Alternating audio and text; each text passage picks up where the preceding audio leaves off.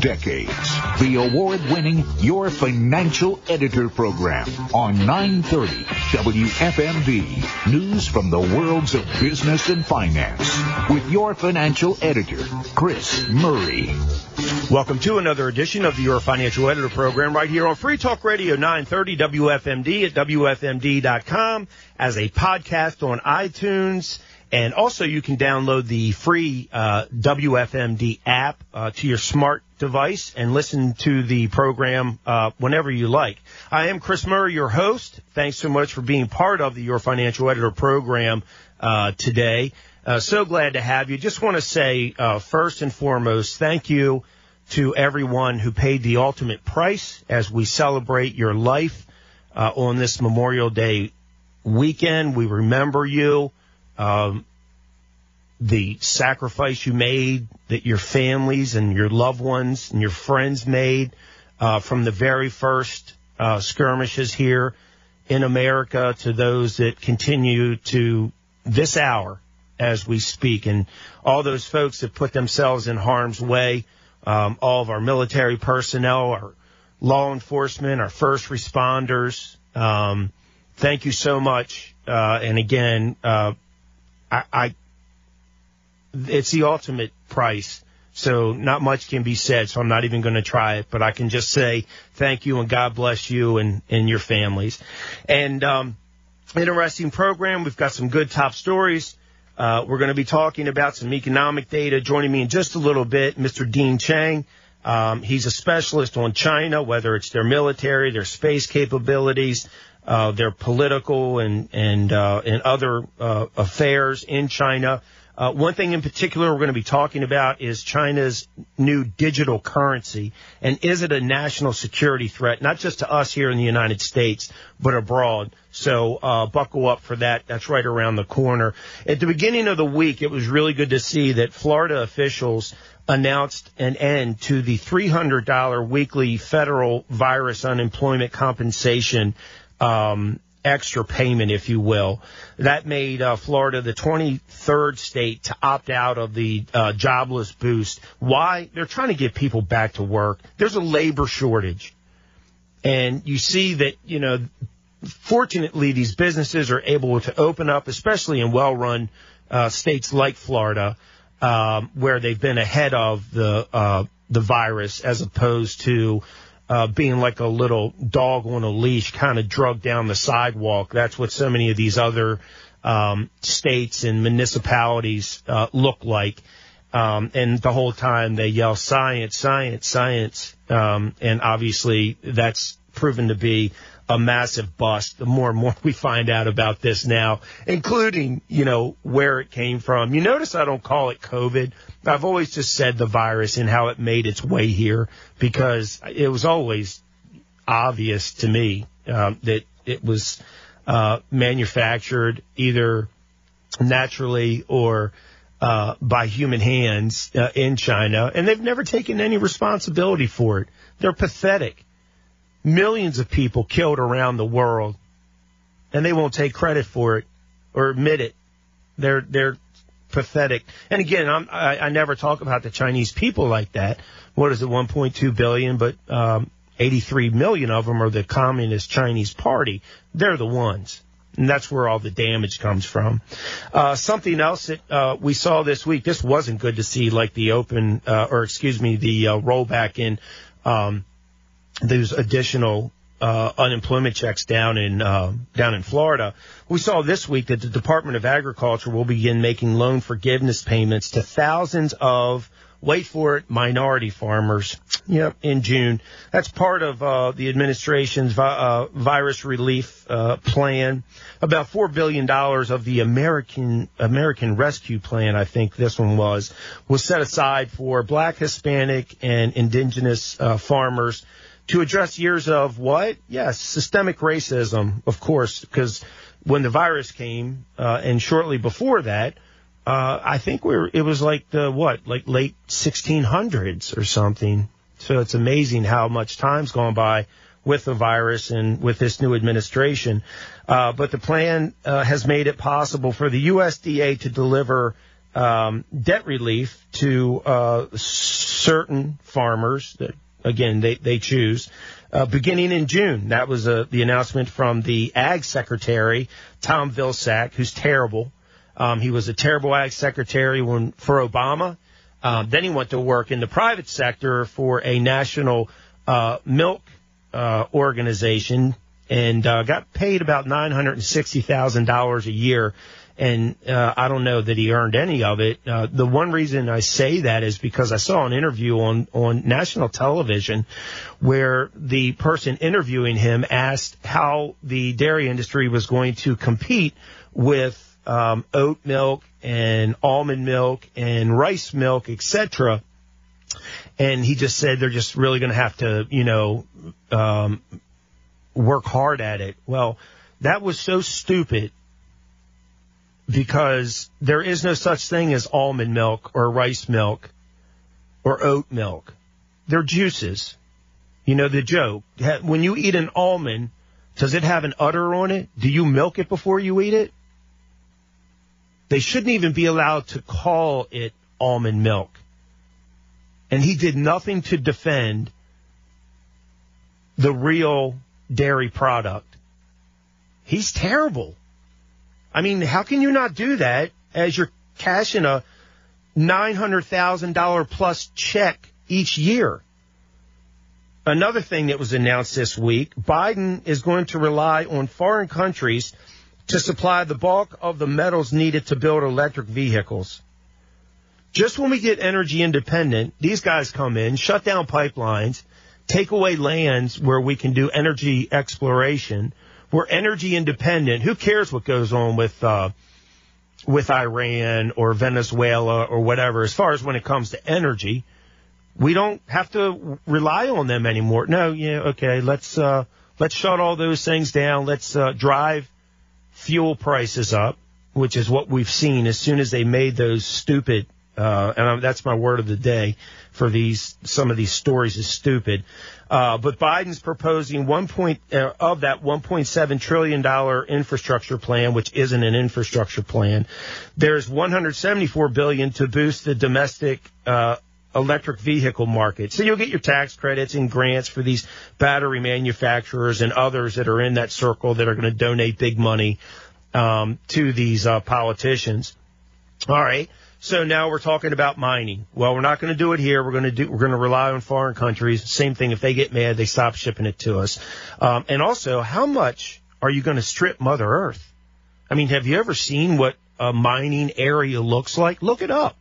Just do a search and look it up how they strip the earth. I mean, how many mile wide craters are they going to create?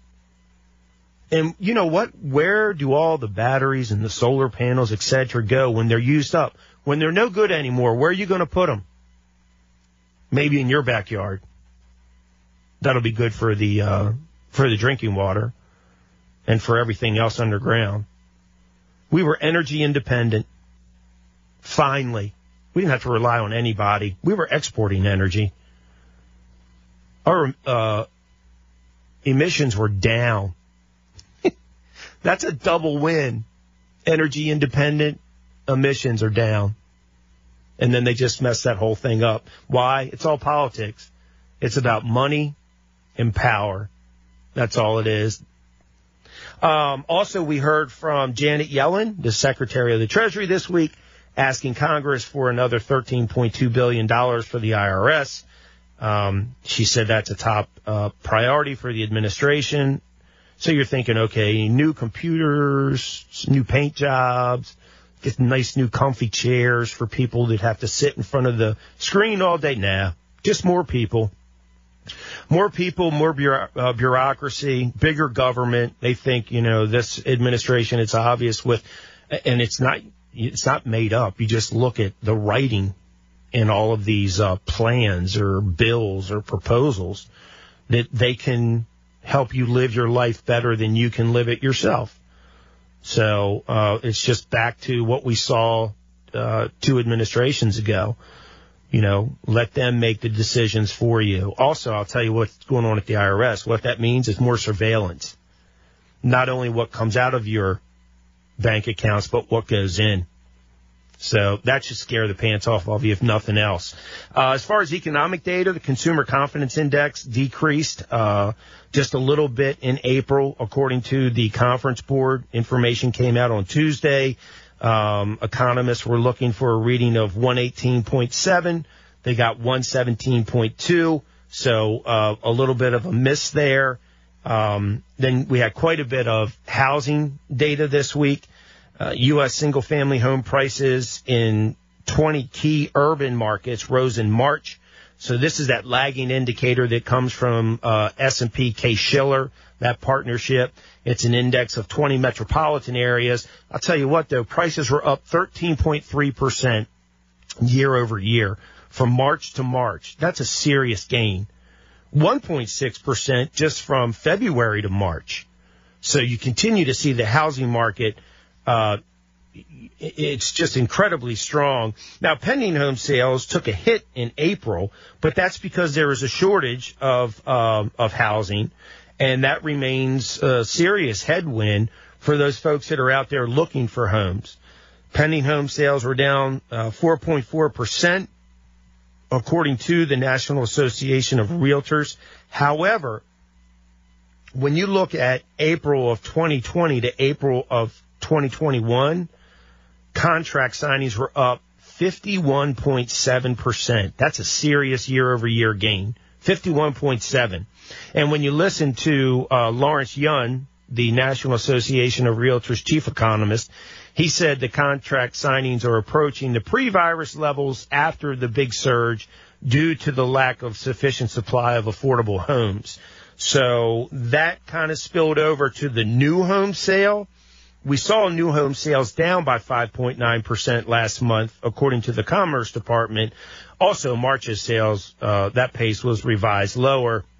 But when you look at the year over year uh, sales number there, 48.3%, April 2020 to April 2021. I mean, that's a big, big move. Um, and of course, it's, uh, it's inventory and it's just driving up prices and, you know, all kinds of uh, stuff, which is definitely good for the seller, makes it really tough when those buyers out there.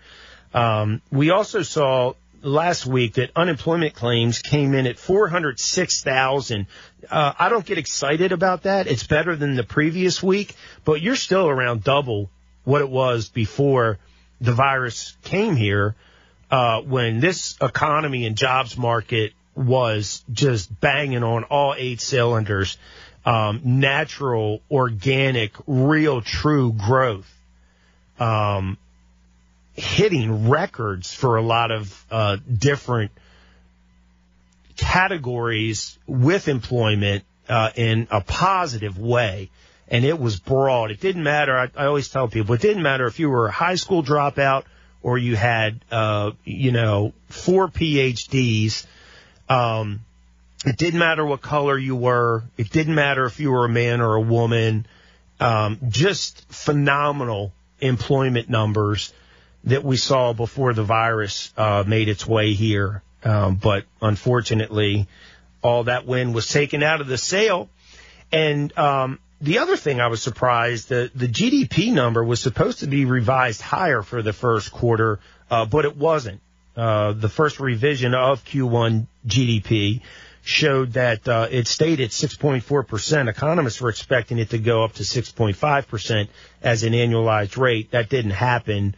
Um, and I, did, I do think that surprised some people because there was, uh, you know, so much money being printed and passed out that the economy really should have, and you consider where we were last year, I mean, not to get the economy to grow gangbusters after the virus, um, you, you'd be a sad individual. I said that, you know, what it took after the, um, financial crisis, now, you know, you needed a third grader to really get things going in the right direction and have positive numbers. After this virus, really, I think we could put a, you know, you could get a kindergartner in there, and if they're smart, uh, they'll be able to get things uh, done correctly. What wasn't good yesterday was the um, personal income and spending. So that's something that will, um, you know, we'll have to keep an eye on because it just showed inflation. Inflation's here. Inflation's real. Um, and yet people are saying there is no inflation. We'll tell that to people filling up their gas tanks and making their meals tonight, or if you're going to have a, a picnic, you know, over this, uh, this weekend. It's real.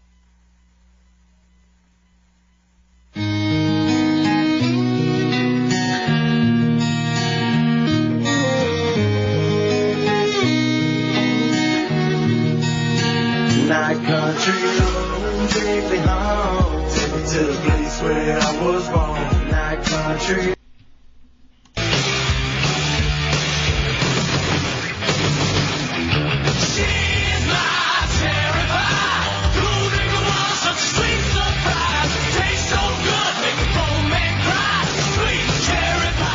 Welcome back. This is Chris Murray, your financial editor on Free Talk Radio 930 WFMD at WFMD.com and also um, as a podcast on iTunes. Forgot to tell you the latest complimentary uh, takeaway that we have at MurrayFinancialGroup.com for you is uh, Will your money last as long as you do? Uh, that's such an important question and, you know, one that everyone should ask and make sure they have a solid answer to. So, um, again, uh, if you go to murrayfinancialgroup.com, you'll get that complimentary download, uh, to your email so you can enjoy it uh, over the weekend. Just real quick, interesting uh, Federal Reserve official James Bullard, he's the president of the uh, Federal Reserve Bank of St. Louis, said that there may be too many cryptocurrencies out there, and he also thinks that um, out of those, a couple of thousand or so, um, most of them are worthless. So, um, really interesting. You know, this is at a time when uh, you saw Bitcoin prices sell off by more than 50% from their peak where they were, before uh, mid-April, and then you kind of had this uh, piling on, if you will, from a Federal Reserve official, along with other people that are talking about it and tweeting about it. Um, so that was pretty interesting. Another thing that was just an embarrassment, uh, get back, circle back around to, uh, the U.S. Treasury Secretary Janet Yellen. She really provoked some concerns and disappointment from elected officials down on Capitol Hill who held a small business hearing that, uh, she didn't show up for. So the hearing focused on virus relief programs. It was conducted by the U.S. House Small Business Committee and featured the head of the Small Business Administration, uh, Ms. Guzman. So uh, this is how bad it was. The chairman of the committee is a Democrat from New York, and she opened up the hearings by saying uh, that Yellen's absence was in complete disregard for the law, which requires her to appear. And she said, without Secretary Yellen at the table, the uh, committee couldn't properly fulfill their oversight responsibilities to American taxpayers, nor the nation's entrepreneurial community. That's pretty bad, isn't it? I mean, that's just a smack in your face if you're a, a business owner, entrepreneur out there. Really, really pathetic um, and again, it shows what this administration is really all about. Uh, it's themselves and uh, the people they like to hang out with and not the American people. Will your money last as long as you do is the latest uh, complimentary report for you at murrayfinancialgroup.com. When we come back, we'll be talking with Dean Cheng, my guest. Um, he's an expert on China, uh, and we're going to be talking about their new digital currency. Is it a national security? Um, not just for us, but also elsewhere.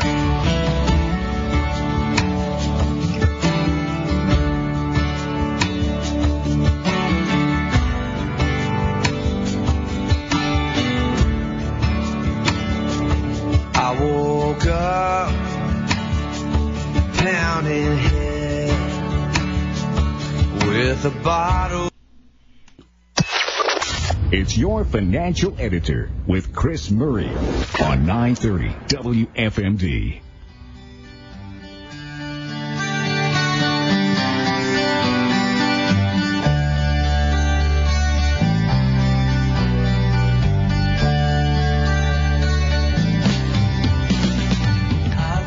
Welcome back. This is Chris Murray, your financial editor on Free Talk Radio 930 WFMD at WFMD.com and of course as a podcast at iTunes. Uh, the other thing you can do if you'd like is uh, download the free WFMD app on your smart device, and you can listen to the programming uh, wherever uh, and whenever you'd like to.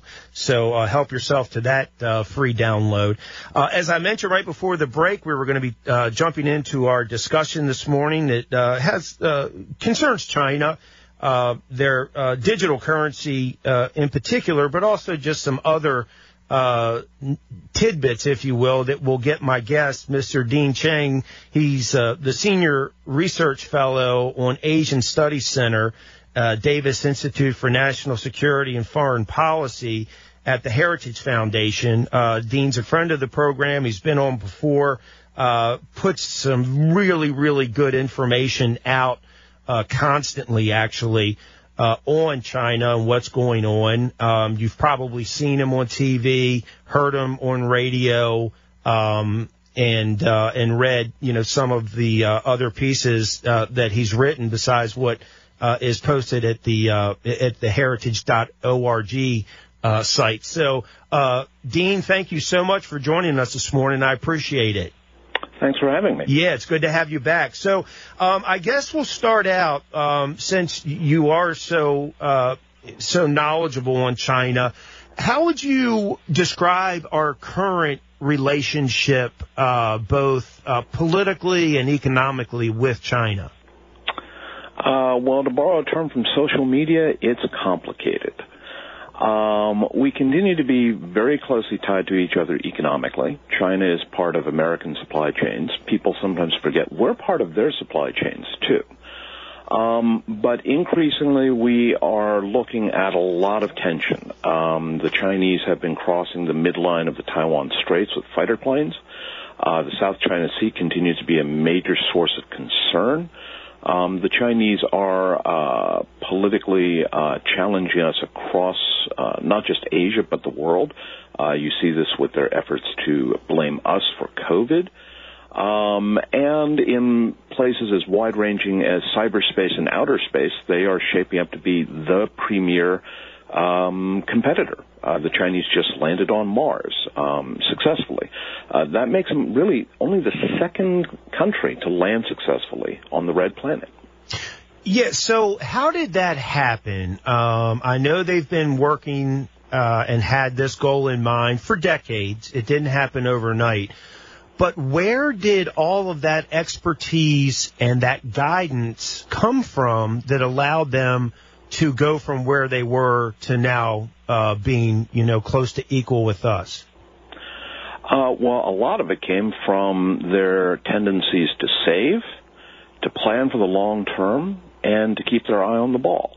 I mean, while we have, uh, you know, Project 1619 and all of these efforts to explain why America really isn't such a great country, um, you don't hear that from the Chinese. Um, while you know, Americans are studying transgender studies and things like that. The Chinese are churning out engineers. Um, when you have a plan to go to Mars, uh, you know, that is 10 years in the making, you have programmatic stability. So rather than uh, you look at our efforts to go back to the moon, and every administration changes how we want to do it, how many people, what kind of rockets are we going to use, that's incredibly expensive. The Chinese said 10 years ago, 15 years ago, we're going to do this, we're going to put this much money against it, and we're going to do it every year. So if you're a program manager, you don't have to worry, am I going to have funding for this next year or the year after?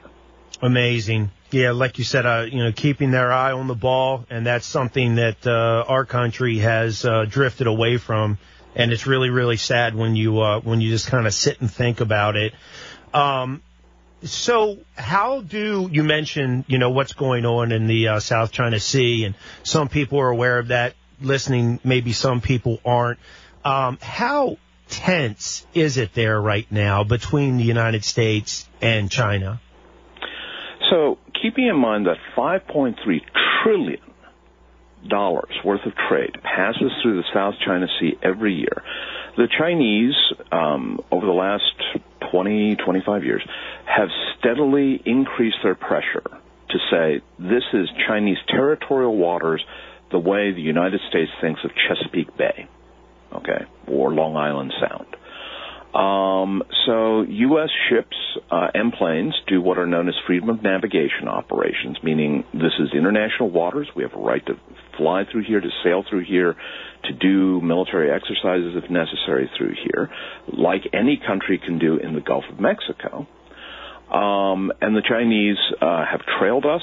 Um, in they have behaved very dangerously around us. Back in 2001, there was a collision between a Chinese fighter plane and an American patrol aircraft.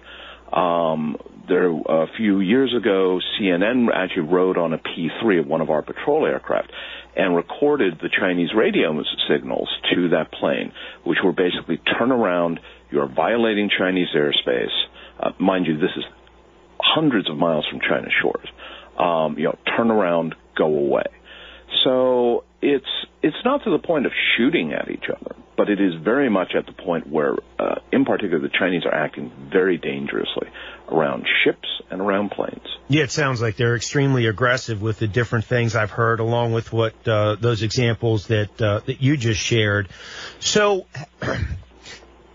How do we move forward with this? What do you think the uh, the the kind of the secret sauce is where we can smooth things out uh, and stay, um, you know, competitive, but don't go over that line where it triggers, you know, something that probably no one in the world wants to see or experience. Well, one of the things that people sometimes forget, um, and your program is a good way of getting this word out there, is the American economy is still the largest in the world. You know, there's a lot of, because folks don't always pay attention to the details, they think, oh, China's economy is as big or bigger than ours. It's not. Um, there are supply chains from America that go to China, and often those are much harder to replace. So, for example, if you think about your cell phone, you've got memory, but you've also got the processor. Well, those processors are designed in the United States in many cases and are manufactured outside of China by companies that either are working with us or are sometimes American. Um, that's one of the key things to keep in mind is we still hold a lot of cards, but that means that we need to know how to play them intelligently. Uh, it means holding the Chinese feet to the fire when they steal our intellectual property. It means um, that enforcing things like the lists we have uh, that sometimes prohibit the Chinese from entering into our supply chains, or banning Huawei from the American uh, and more importantly the North American telecommunications grid. So there's a there's a lot of things we can do that don't involve Aegis cruisers and carrier battle groups, but that basically send the message to China: you're economically as committed to this as we are. We're not the ones who are, you know, supplicants. Do you think we have the uh, right people in those chairs uh, to, uh, you know, to speak with their counterparts from China on those issues? Well, I think that uh, when you have, uh, in the past, when we've had a businessman who understands finance, I think we were somewhat more oriented towards thinking that way. Um, the problem is that um, most politicians, most diplomats, most military officers have never run a business, so they don't understand the ins and outs of finance. They don't understand that a credit rating downgrade can be every bit as devastating as you know a JDAM on a on a forehead, depending on what it is you want to do. And I always hope that you know, Congress, for example, will finally get around to saying to the Chinese, "You want to list on American stock exchanges? You have to you have to abide by Sarbanes-Oxley. We're not going to let you have an exemption anymore, like many Chinese companies currently do." You know, that's an excellent point, and that's something that I know a lot of people aren't familiar with, where they, you know, don't have to play by the same rules, and that's just ridiculous. Um, because it, it just puts uh, the investor at such a disadvantage because there's not that transparency. Uh, we're going to take a quick break. When we come back, we'll continue our conversation with our guest this morning, friend of the program, Mr. Dean Cheng. Um, he's a senior research fellow uh, at the Asian Studies Center, Davis Institute for National Security and Foreign Policy at the Heritage Foundation. You can go to heritage.org and um, get all kinds of uh, great information that uh, Dean has uh, ha- has written and uh, put out there. And when we come back, one piece that really caught my attention recently, uh, he did a podcast with one of his colleagues, uh, Virginia Allen, and um, I read the transcribed piece of that, and um, it's about China's digital currency. Now, this is a little forward thinking. You probably haven't heard much about that. And again, that's why we want to make you um, aware of it and get real, true uh, information uh, on this digital currency, and you're going to get it from my guest, Mr. Uh, Dean Cheng, in uh, just a couple minutes. So stay tuned.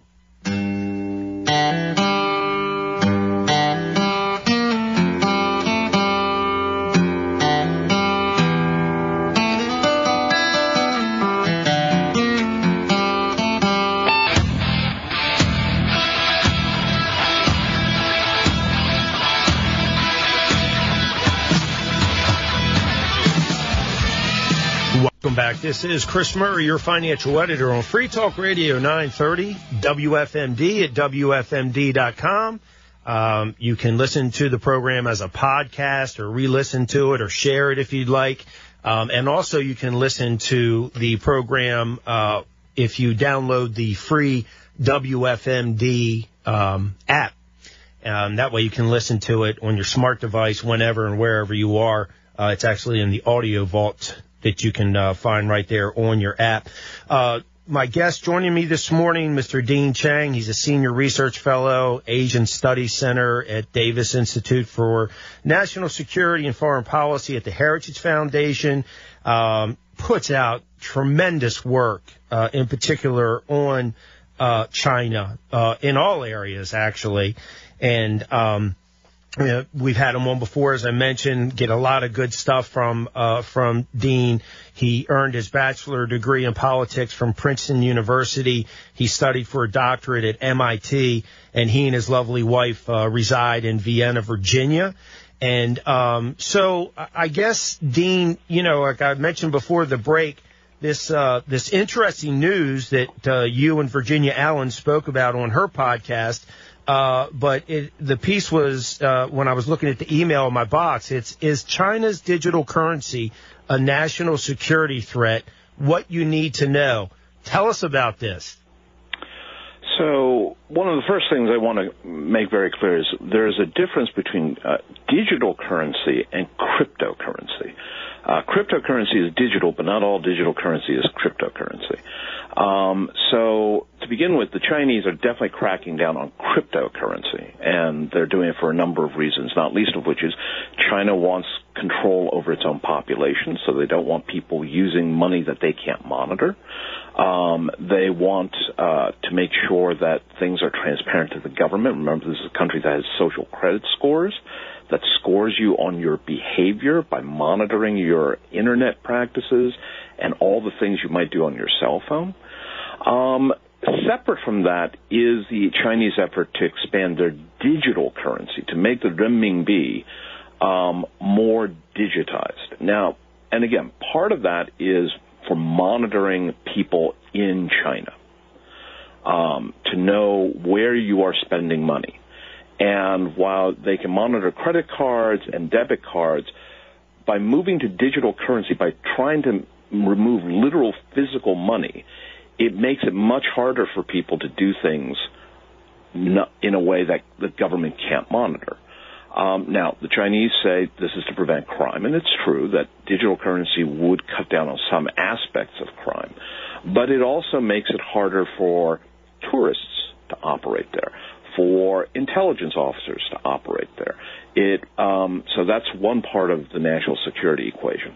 Another part to this is that the Chinese are trying to make the renminbi more internationalized without making it freely convertible.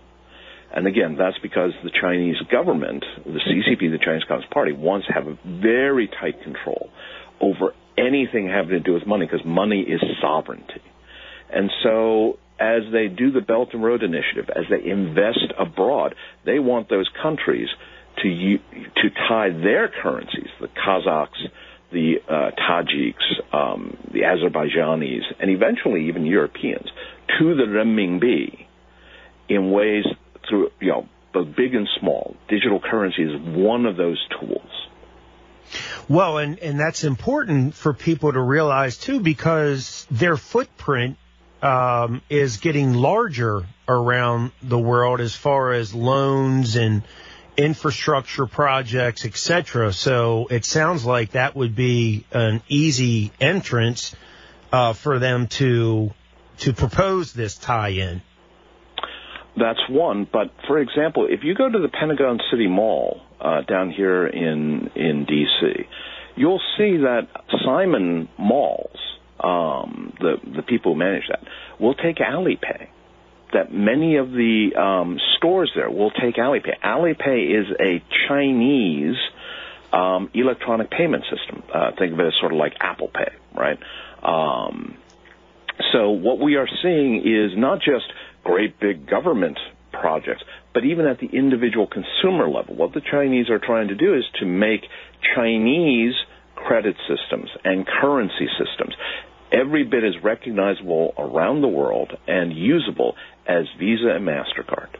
Um, what was that uh, that program you just mentioned? The name, the, the uh, payment they accept the Alipay, A L I P A Y. Um, it's an outgrowth of Alibaba, which is um, the Chinese combination of uh, Apple and Amazon, um, the guy who started it, a guy named Jack Ma, is the richest person in China. He recently disappeared for a little while because he was literally pulled in for questioning because he had uh, he had literally just simply challenged whether Chinese financial regulators were too old-fashioned. He didn't criticize the government per se. Didn't criticize the leaders. He certainly didn't question the Chinese Communist Party. But he is now under investigation. And Alipay, which was supposed to do an IPO last fall, $34 billion, the biggest IPO in history, was yanked with like 72 hours before it was supposed to go live because the Chinese authorities were like, we don't like this guy Jack Ma. We're going to investigate everything he is involved in, including killing this IPO. It's amazing. And uh, the other gentleman from Hong Kong, the entrepreneur uh, who was just sentenced to like 14 months in prison, the same thing happened to him, right? Uh, Jimmy Lai. Yeah, Jimmy right. Lai, um, right. So uh, Lai is a little bit different in the sense that he is a media person, not a um, uh, uh, retail entrepreneur. But yes, he now he was in much deeper trouble because he's been somebody who's been speaking out for basic things like human rights, freedom of speech, freedom of the press. Um, and so that's why he's gotten jail time. Jack Ma, who is a Chinese citizen, not a Hong Kong citizen like uh, Jimmy Lai, um, has always been much more circumspect. You, you don't go around calling for you know, free speech in China, um, but that didn't save him either. Unbelievable. Um, so what's going to, I guess I'll just divert real quick. What's going to happen in Hong Kong because of some of the changes that are going on there? Is that basically going to just be um, sucked in uh, or back into China? Um, it was always going to revert to China. That was the terms of the deal. Um, but it was supposed to revert in 2049. Uh, what the Chinese, what, what the West always thought and hoped was that Hong Kong being this huge global financial center, huge global business center, was laying enough golden eggs that the Chinese wouldn't want to risk damaging the goose. Um, what many people now re- realize is that China would rather Hong Kong be a Chinese financial center, with all that implies, state control, heavy surveillance, limited freedoms, all of those things, it would rather have Hong Kong be a Chinese financial center than a global financial center. Even if and, it's not as lucrative, right? Even if it's not as lucrative. And so this idea that, oh, look, everyone wants to make money. What we are seeing from the Chinese leadership is you keep believing that, and we'll keep doing what we're doing. Wow, that that is just uh, so scary. So, if in fact uh, China's digital currency does uh, become embedded around the world, is there a national security threat? The problem is that everyone says don't make countries choose. They don't want to have to choose between China and the United States. And as Americans, that makes a lot of sense to us. The problem is that it may well be the Chinese who eventually start saying, you're going to have to make a choice. and the more a country is tied to China, whether it's because of their software, because their communications network is ma- made by Huawei, because their finances are tied to the renminbi, the more that country isn't going to have a choice when it has to make that choice. So is it a threat right now, tomorrow morning? Are we going to wake up and everybody's going to have to be learning Mandarin? No. Five years, ten years, fifteen years down the road, as China deepens its ties to key resource and commodity suppliers like Bolivia, which produces lithium, which is important for electric vehicles, um, and continues to import oil from places like Kazakhstan and Angola and Nigeria, it, that's that's a lot harder to say. How do we counter that, Dean? I mean, I know there's no um, magic answer, but I'm sure people, when you say, okay, 10, 15, 20 years, it's a serious problem, potentially, how do we counter that? What do we do? How do we start? You know, I mean, people, you know, often argue uh, about free trade, one of the things to realize is that a stronger global economy benefits us not only in terms of cheaper goods here at home, but also better ties to your business partners. Um, the irony is that China, by you know doing the trade approach it's taken for the last 30 years, but has slowed down on, um, has created interest groups in every country around the world that lobbies for better ties with China, to not confront China. So on the one hand, we need to put the pressure back on the Chinese to open up their economy, and they're clamping down on that. At the same time, realizing that when we trade with Nigeria and we trade with uh, Greece and we trade with Thailand, that we're tying those countries to us. And you know, in a confrontation with China, we are going to want and need allies, not necessarily for their troops, but for their economic resources to be parts of our supply chain, et cetera. Yep, absolutely. Uh, well put. Uh, thanks so much, Gene, uh, uh, Dean, for you know coming on this morning and shining so much light on a lot of different issues. I really appreciate it. Thanks again for having me. Oh, absolutely. Look forward to having you back. I hope you and your wife have a uh, really enjoyable Memorial Day weekend. Um, and again, folks, go to uh, heritage.org and uh, Dean's last name is C H E N G. Just search it, and you can see all kinds of great material uh, that he's put out, uh, and a lot of his um, his colleagues. They do such good work. It's so thorough. Um, it's uh, concise. It's there's not a lot, uh, if any, fluff in it. Um, so I think you'll enjoy that resource, and that's why we love having Dean and, and his colleagues on the program uh, throughout the year because we really learn uh, what we should be learning and not uh, the ridiculous stuff that uh, other people are are um, you know putting out there. So uh, go to heritage.org and um, that does it for us. We're out of time. I'll talk with you next week on the Morning News Express. Uh, live updates 550, 650, 750 with Bob Miller and Ryan Hedrick. And then we'll be back here uh, next Saturday again for another edition of the Your Financial Editor program. And um, the latest uh, complimentary download for you at murrayfinancialgroup.com is Will Your Money Last As Long As You Do? That is such a powerful question. You know, don't go into retirement wondering if you're going to have enough money. You know, the whole thing is people say, well, if I have X amount of dollars, is that enough? That's not how you look at it. You know, it's got to be customized to your budget and to the way you want to live your retirement to make sure you don't outlast your money. And that's what uh, this complimentary download is all about. Go to murrayfinancialgroup.com and um, help yourself to that uh, that download. It'll go right to your email box, and you can enjoy it over uh, the weekend. Again, thank you so much for all those that uh, paid the ultimate price, giving their life for this wonderful country. Um, whether it was from, as I mentioned, the early skirmishes when we were just uh, creating America, to uh, the guys and girls that are out there right this hour as you know we're here on the program taking care of business for all of us and risking their lives and some of them losing that uh, military first responders um, law enforcement thank you all so much and I hope everyone does have uh, a good Memorial Day weekend and we just have to remember right what it's about and uh, remind our kids and our grandkids too this is Chris Murray wishing you and your family financial success I'm through with standing in line to clubs I'll never. It's like the bottom of the ninth and I'm never gonna win this. Life hasn't turned out quite the way I to be.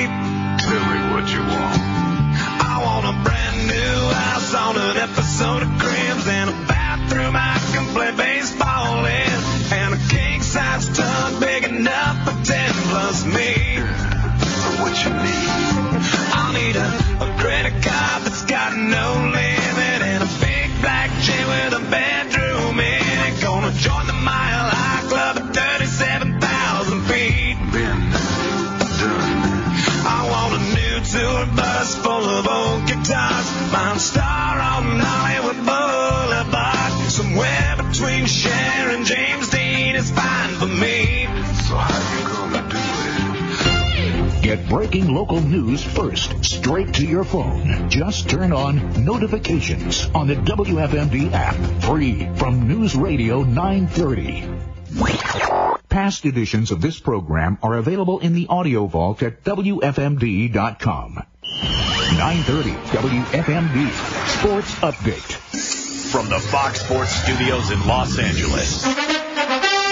Here's Kevin Figures. A trio of game threes in the NBA on Friday night, and it was capped off by the Clippers beating the Mavericks in Dallas by the score of 118 to 108. Kawhi Leonard made his first eight field goal attempts and finished with 36 points, while Paul George chipped in 29.